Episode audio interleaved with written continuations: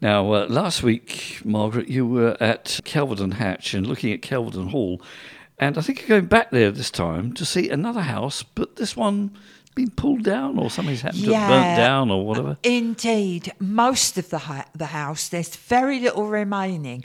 At the present time, the only things that remain are the former servants' accommodation block, uh, some outbuildings, and the stables. Right.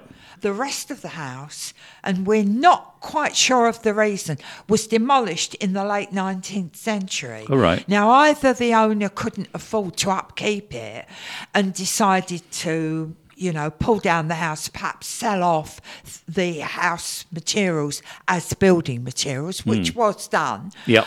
Uh, So, you know, sadly, Great Myles is no longer there. But originally, it was one of the grand houses, long history.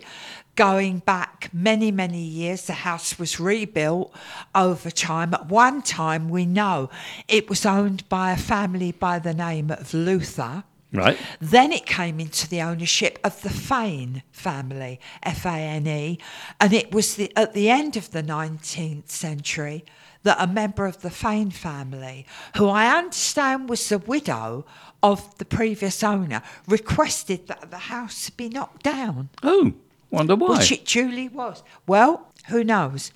There is more than one account of Mm-hmm. why that should be. Lack of money being right, one. right.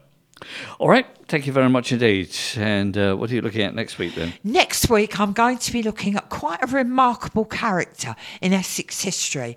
He was a medical man, Dr. John Henry Salter of Tolleshunt D'Arcy. Right. Okay. Thank you very much.